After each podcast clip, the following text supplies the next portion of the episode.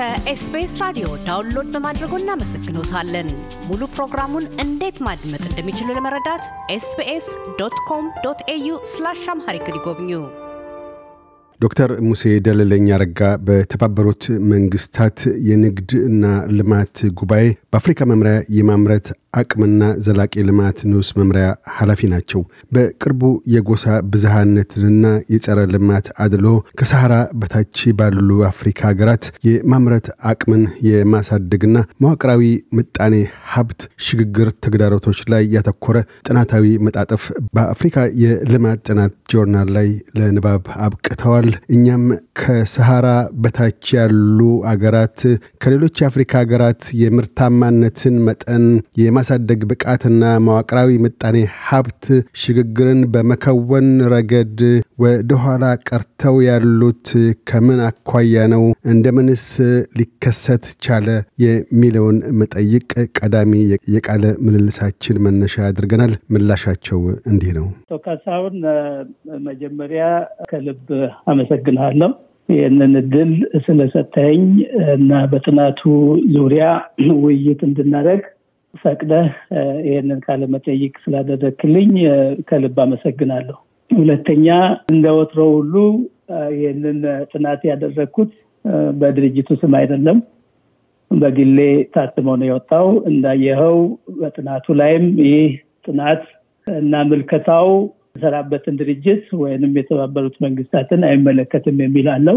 ይሄም ውይይታችንን የምናደርገው በግሌ በራሴ ስም ብቻ መሆኑን መጀመሪያ ላስምርበት።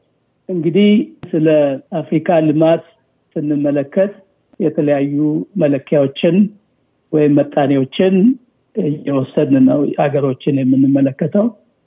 ይህ ጥናት በአብዛኛው ያተኮረው በማምረት አቅም ወይም productive capacity በምንላቸው እና የኢኮኖሚ መዋቅራዊ ለውጦች በሚመለከት በቅርብ ያወጣነው index አለ። ያ በዛ index ሀገሮችን በምናወዳድርበት መስፈርቶቹን በምናይበት ጊዜ የአፍሪካ ሀገሮች በሁሉም እዛ ውስጥ ወደ ስምንት የሚሆኑ ክፍሎች ለይተን ያየነው። የተፈጥሮ ሀብት፣ የሰው አቅም፣ የሰው ኃይል ሀብት energy ወይም electricity አጠቃቀም፣ የ information እና communication technologies ስርጭት ይዘትና infrastructure ሩን ተመለከተ። ከዛ ውጭ ደግሞ ተቋሞችን institutions የምንላቸውን የአንድ ሀገር በዛ ኢኮኖሚ ውስጥ ያለውን የግል ክፍለ ኢኮኖሚ private sector ሩን እና ደግሞ ኢኮኖሚ በአጠቃላይ ያሳየውን መሰረታዊ ለውጥ ወደ ሀያ ዓመታት በሚሆን data ላይ ተመስርተን ነው ያጠናነው።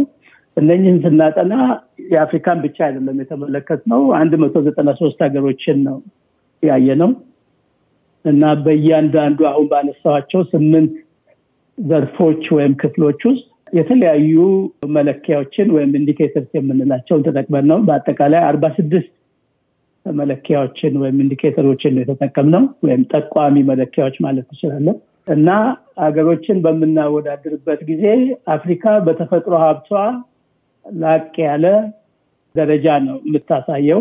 በተለይ ከሰሃራ በታች ያሉ አፍሪካ ሀገሮች ግን በሌሎቹ በኢኮኖሚ በለው ለዓለም አቀፍ ንግድ በሚቀርቡ ምርቶች በሰዎች አኗኗር፣ በገቢ ደረጃ፣ በትምህርት፣ በሰው ኃይል ጥራት እና በጤና አጠባበቅ፣ በተቋሞች ዘርፍ እና በአጠቃላይ አንድን ኢኮኖሚ ለማደግ በሚያስችሉ ጉዳዮች ላይ በጣም በጣም በሚያስፈራ መልኩ ወደኋላ የቀረው ክፍል ነው። የአፍሪካ ከሰሃራ በታች ያሉ የአፍሪካ ሀገሮች ነው። እንግዲህ ይህንን ተጠየቃዊ ወይም የሪሰርች ኩዌስችን አድርገን ለምንድን ነው ይሄ ሁሉ የተፈጥሮ ሀብት እያለ ይህ ክፍል የአፍሪካ ክፍል በተለይ እጅግ ወደኋላ የቀረው በሌሎች መስፈርቶች የሚለውን ነው ለመመለስ የሞከርነው። ይህ ብቻ አይደለም። ሌሎች ዓለም አቀፍ መለኪያዎች ወይም መጣኔዎች ላይም ይሄንን የማምረት አቅማቸውን አንድ ላይ ይዘን ለማየት ሞክረናል። በዛም መጣኔ ደግሞ የአፍሪካ ሀገሮች እጅግ በጣም በሚዘገንን ሁኔታ ወደኋላ መቅረት ብቻ ሳይሆን እንደውም ወደኋላ ሁሉ እያሽቆለቆሉ የሄዱበት ሁኔታ ነው እና ያለው እና ይህ ጉዳይ ምንድን ነው የሚለው ነው። በእርግጥ ለዚህ አይነት ደካማ ውጤት አሁን የምንመለከተው የጎሳ ክፍፍል ብቻውን ወይም የጎሳ ብዝሃነት ለብቻው እንደ አንድ ችግር ሊወሰድ ይችላል እንጂ ብቻውን ግን ችግር እንዳልሆነ ነው የምንመለከተው። ይህ እንግዲህ የአስተዳደር ሁኔታ፣ የፖለቲካ ዝግጅት፣ የትምህርት ጥራት፣ የጤና አጠባበቅ፣ በአጠቃላይ በልማት ዘርፎች የምናፈሰው መዋለ ንዋይ፣ private sector ሩ ወይም የግል ክፍለ ኢኮኖሚ ለሀገር ጠቀሜታ የሚያውላቸው ጉዳዮች ሁሉ አንድ ላይ ተሰብስበው ሲታዩ ነው የአፍሪካን ወደኋላ መቅረት በሚገባ ሊገልጽ የሚችለው እና ግን ይሄ እንዳለ ሆኖ በኢንቨስትመንት በፋይናንስ ቅድም ባነሳዋቸው ጉዳዮች ሁሉ በርካታ ጥናቶች ተደርገዋል እና የጎሳን በሚመለከት ከኢኮኖሚ ጋር ያለውን ተያያዥነት ወይም ተጣማጅነት እየተጠና ብዙ ነገር የለም። ከሰሃራ ታች ካሉ ሀገራት ውስጥ በተለይ አንዱ በቅርበት ከኢትዮጵያ ወቅታዊ ሁኔታ አኳያ ያ ምን ያህል ጉልህ ምክንያት ነው ኢትዮጵያ ውስጥ ላለው አሁን ማንነት ፖለቲካ ገኖ ያለበት ሁኔታ ነው። ፖለቲካዊ መዋቅሩም የተዋቀረው በዛው በቋንቋና ጎሳን መሰረት ባደረገ መልክ ነው። ይሄ አንድ ራሱን የቻለ ልዩ ምሳሌ ሊሆን ይችላል እና ይሄንን ከሌሎች አፍሪካ ሀገራት ጋር በማነጻጸር እንዴት ይገልጹታል? ምን ጉዳቶችን አድርሷል? በተለይ ከምጣኔ ሀብት አኳያ እንግዲህ እንደምታየው ብዙ ሀገሮች የዚህ አይነት ችግር ያለባቸው በመዘናቸው መመዘኛዎች በሙሉ በመጨረሻው ደረጃ ያሉ ናቸው። ማለት እጅግ ዝቅተኛ በሆነ ደረጃ ያሉ ናቸው። ከመቶ ዘጠና ሶስት ሀገሮች አብዛኛዎቹ የአፍሪካ ሀገሮች ከመቶ ሰማንያ በላይ ባለ ደረጃ ውስጥ ነው ያለው። ይህ የሚያሳየው የዚህ ትንሽ እንደ ትንሽ የታየው ወይም ብዙ ቦታ ተሰጥቶ ጥናት ያልተደረገው እንዲህ አሁን ያነሳቸው አይነት ቀውሶች በየሀገሮቹ ላይ ከፍተኛ ጫና ማሳየታቸውን ነው የምንመለከተው። እና አንድ ነገር በአነሳው ላይ ልጨምርና ወይም ህዝብ በተከፋፈለ ቁጥር ብዝሃነቱ አይደለም ችግር እየፈጠረ ያለው። ግን ብዝሃነትን አስመልክቶ የሚደረጉ መናቆሮች ልዩነትን የሚያሰፉ የፖለቲካ አካሄዶች፣ የፖሊሲ አፈጻጸሞች፣ ግጭቶች፣ እኩል የሀብት ክፍፍል አለመኖር፣ እኩል የፖለቲካ አካሄድ፣ ሁሉንም ያቀፈ የፖለቲካ አካሄድ፣ ሁሉንም ተጠቃሚ የሚያደርግ የፖሊሲ አወጣጥ በሌለበት ሀገር polarization የሚሉት ወይም ግጭቶች ወይም ውጥረቶች ወይም አለመግባባቶች እንዲሁም ደግሞ የበለጠ ደግሞ መከፋፈል fractionalization ነው የሚሉት እየበዛ ነው የሚሄደው እና ይሄ ትልቁ ችግሩ ብዙ ችግሮችን ያስነሳል። ግን ዋና ዋናዎቹን ባጭሩ ልጥቀስልህና ትልቁ ነገር የሚመጣው በሀብት ክፍፍል አለመግባባት፣ ፖሊሲ አወጣጥና አካሄድ ላይ ስምምነት አለመኖር፣ አገራዊ ስምምነት አለመኖር፣ ብሔራዊ ካፒታል ወይም መዋለ ንዋይ ከማበልጸግ ይልቅ የግል ወይም የቡድን ካፒታል የማበልጸግ ይህ ደግሞ ዘላቂነት እንደሌለው በተለያዩ ሀገሮች በእኛም ሀገር ባለፉት ሰላሳ እና አርባ ዓመታት ሲተገበር የነበረው ethnic capital formation በተለያየ ዘርፉ በተለያየ መልኩ በስራ ላይ ውሏል። ግን ዘላቂ ልማትን ሊያመጣ አልቻለም። ሀገራዊ ልማት ወይም ማህበረሰባዊ ልማት ወይም የሰዎች የዜጎች የኑሮ የመለወጥ እንዲኖር አላስቻለም። ስለዚህ አንድ ትልቅ ግድፈት ያመጣል ማለት ነው። ሁለተኛው እንደምታውቀው እንግዲህ አንድ ሀብት የምንለው ነገር ሁልጊዜ የተወሰነ ነው። ለሁሉም የሚበቃ እንዲበቃ ተደርጎ ካልተሰራበት በቀር ልዩነቶችን ያመጣል። በህብረተሰብ መካከል ልዩነት ያመጣል። ራሱ አሁን በምናወራው በጎሳዎች መካከል ለሁሉም የሚዳረስ የሀብት ይዘት ስለማይኖር ከፍተኛ ችግርና ውጥረት እብን አንድ ነን በሚሉ አንድ በሆኑ ጎሳዎች ውስጥ ሁሉ ልዩነት ያስከትላል እና እንደዚህ በሚያስከትልበት ጊዜ ውጥረቶች ይበዛሉ፣ ግጭቶች ይመጣሉ።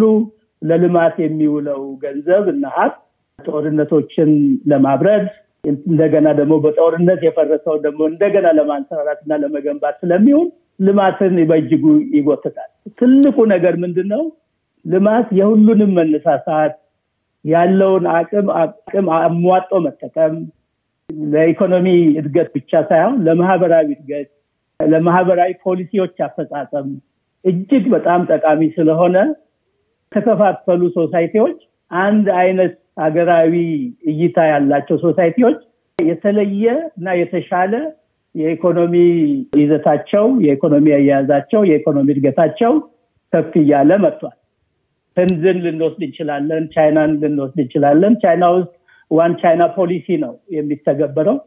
ህንድ ደግሞ በተፈጥሮ ከረጅም ጊዜ ጀምሮ በ Indian capital ወይም national capital ነው ትልቁ ፍልስፍናቸው እና በብዝሃነት ከአፍሪካ ያነሱ ሀገሮች አይደሉም። እነኚህ ሀገሮች ግን መሰረታዊ ለውጥ፣ ሀገራዊ ለውጥ፣ ህብረተሰባዊ ለውጥ እያስገኙ በመገስገስ ላይ ናቸው ያሉት። እነ ሲንጋፖር፣ ማሌዥያንም ከወሰድን እንደ ሌሎቹ ሀገሮች homogeneous ወይም አንድ የሆኑ አይደሉም። ግን ያሏቸውን ልዩነቶች አቻችለው እንደውም ከልዩነት የሚገኘውን dividend ለልማት አውለው እጅግ በአጭር ጊዜ ውስጥ ከፍተኛ ምርታማነት ከፍተኛ ለውጥ ያሳዩ አገሮች ናቸው። ጥሩ። አሁን እንዳነሱት በተለይም አንዱ ከዚህ ካለው ችግር በተለይም ጠንካራ በሆነ ሂደት ውስጥ በርካታ የጎሳ የተለያዩ ጎሳዎች ወይም ዝርያዎች ኖሯቸው ግን በምጣኔ ሀብት እድገታቸው ከፍ ያለ ቦታ ላይ ሊሄዱ ከቻሉትን አገሮች በምሳሌነት አንስተዋል። ለዛም ወደ ብሔራዊ ካፒታል ላይ የማተኮርና ያንን ማዕከል የማድረግ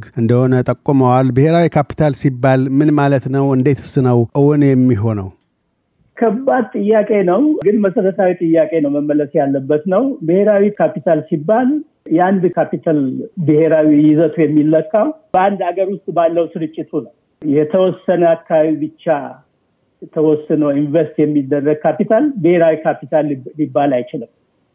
ይሄ more regional ወይም ethnic based በሆነ የሆነ ፖሊሲ ባለባቸው ሀገሮች የ ethnic capital ነው የሚባል እና አንዳንድ ጊዜ የማምረት አቅም በሌለበት አካባቢ እንኳን ፋብሪካ የመክፈት እድሎች ይኖራሉ።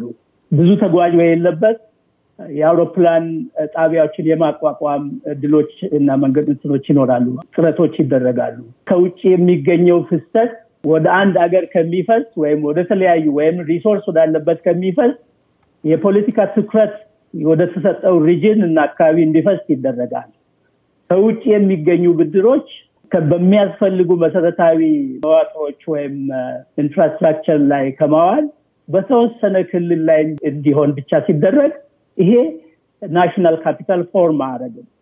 regional capital ወይም ethnic based politics ባለበት ethnic capital formation ነው lead የሚያደርገው። ሁለተኛ የንግድ ድርጅቶችን በሚመለከት በሰውነት በማንነት ካፒታል ባለበት ተወዳድሮ ከመኖር ይልቅ በጎሳ ፖለቲካ ተጠቃሚ ለመሆን የሚያስችሉ ethnic entrepreneur ወይም የጎሳ ነጋዴዎች ልትላቸው ትችላለህ የጎሳ ቢዝነሶችን ይሄንን የሚፈጥር ካፒታል national capital ሊሆን አይችልም። በተወሰነ አካባቢ፣ በተወሰነ ክልል፣ በተወሰነ ጎሳ ዙሪያ invest ስለሚደረግ ብሔራዊ ወይም ሀገራዊ ይዘት ሊሆን ሊኖረው አይችልም። ሶስተኛው እና መጥፎ ገጽታው ደግሞ እንዲህ አይነት ካፒታል ወደ ተለያዩ ሀገሮች movement ነው እንዲሸጋገር እንደ ልብ እንዳይፈስ እንደ ልብ በተፈለገበት ሄዶ invest እንዳይደረግ ያሉ ፖሊሲዎች ቀይደው ስለሚይዙ ስለሚከለክሉ የካፒታል movement ኡን restrict ያደርገዋል፣ limit ያደርገዋል። እና ለማምረቻ የሚገለገሉ ምርቶች ከቦታ ወደ ቦታ በቀላሉ እንዳይጓጓዙ እድል ስለሚ ይሄ ethnic capitalism ወይም ethnic capital formation ለብሔራዊ capital formation ለአንድ ሀገር አጠቃላይ እድገት በሚመጣ መልኩ መዋለ ንዋይ እንዳይፈስ ስለሚያደርግ ትልቅ ማነቆ ሆኖ ትልቅ ችግር ሆኖ ይታያል። በብዙ ሀገሮች ይህንን አይተነዋል። ኢትዮጵያም ውስጥ እንዳይኸው እንዲህ አይነት trend ኦች ተጀምረው ነበረ። ባንኮች እንኳን ሲቋቋሙ በጎሳ ሀረግ ነው ባንኮች የሚቋቋሙት። ይሄ በራሱ discriminating ነው። ሌሎቹ እንዴት ነው የሚጠቀሙት የሚለውን እንዳናይ ይከልለናል። በሰዎች ውስጥ ነው የመስራት የመፍጠር ችሎታ ያለው እንጂ በጎሳ ውስጥ አይደለም ያለው። ስለዚህ የሰው አቅምን የሰው ሀብትን እንደ ሰው መጠቀም እንዳንችል ይከለክለናል። በአጠቃላይ የጎሳ ፖለቲካ ወይም polarization ወይም ethnic based politics ወይም identity based politics የዚህ አይነት ችግሮች አሉ። እውቀት እንኳን ከክልል ወደ ክልል ከጎሳ ወደ ጎሳ እንዳይሄድ ገድቦ ይይዛል።